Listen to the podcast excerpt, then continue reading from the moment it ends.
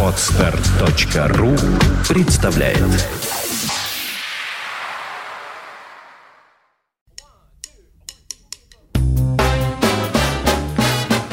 Слушать здесь Здравствуйте, я Кирилл Машков. Я рассказываю о музыке, которую слушаю сам. Пару недель назад вашему покорному слуге довелось вновь побывать на фестивале Tampere Jazz Happening – который прошел в финском городе Тампере уже в 32 раз. Программа фестиваля была интересной и насыщенной, и сегодня я хотел бы выделить всего один коллектив из числа тех, что я там увидел и услышал. Не потому, что он показался мне лучше всех, но потому, что он кажется мне весьма показательным для современной европейской джазовой сцены. Коллектив называется Free Moby Dick, и название это может показаться просто забавной шуткой «Свободу Моби Дику».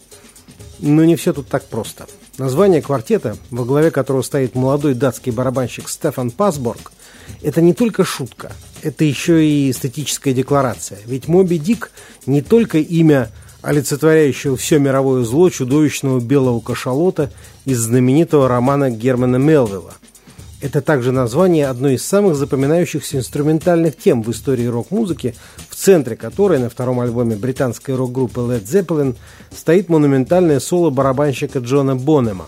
А слово «free», кроме всего прочего, подсказывает, что стилистика проекта испытала влияние фри-джаза и, шире говоря, свободной импровизации вообще. Так и есть. В 2011 году Стефан Пасборг получил приглашение стать резидентом копенгагенского клуба «Джаз Хаус», где стал играть каждую неделю с разными проектами. Проектов у него множество. Наиболее известна его группа с таким родным нашему слуху названием «Одесса».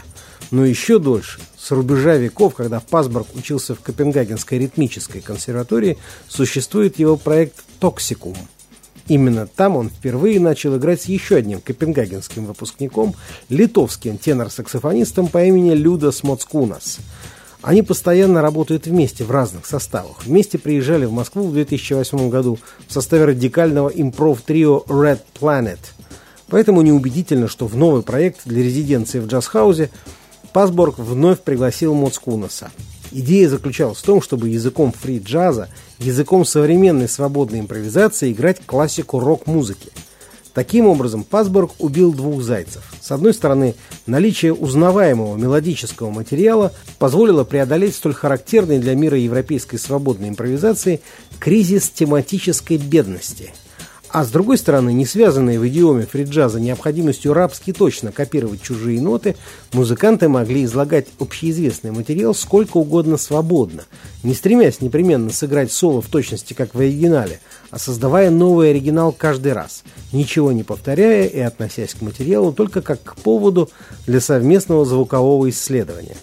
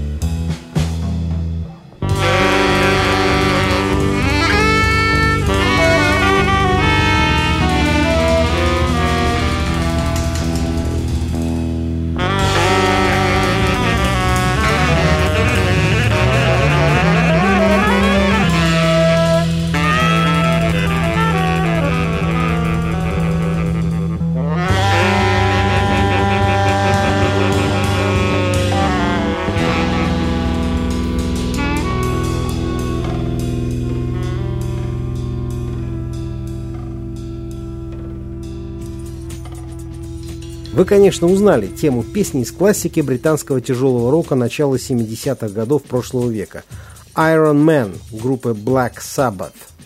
Людас Моцкунас достаточно радикальный и умелый саксофонист для проекта Free Moby Dick, но критически важным для успеха этого коллектива стало приглашение в его состав второго саксофониста. Финский музыкант Микко Иннанен – Саксофонист совершенно универсальный. Он умеет и любит играть как внутри традиционной джазовой идиомы, так и вне ее. Причем на всем спектре саксофонов. Так в составе Free Moby Dick он играет исключительно на баритоне, который придает звучанию этого ансамбля необходимую тяжесть, звучность и, говоря языком рок-музыкантов, мясо, то есть плотность фактуры. Четвертый и последний участник Free Moby Dick – по тембровым качествам своей игры скорее рок-музыкант, чем джазмен, но вполне разбирающийся и в джазовой стилистике тоже. Это датский басист Николай Мунк Хансен. Все четверо принадлежат к одному поколению, всем около 35. Все хорошо знают друг друга, стилистически универсальные, просто здорово умеют играть. И при этом умеют как соблюсти стиль во всей его точности, так и выйти сколь угодно далеко за его пределы. Наверное, это один из образцовых для современного европейского джаза составов и идейно, и художественно, и географически, и как угодно еще, при этом с хорошим сценическим потенциалом.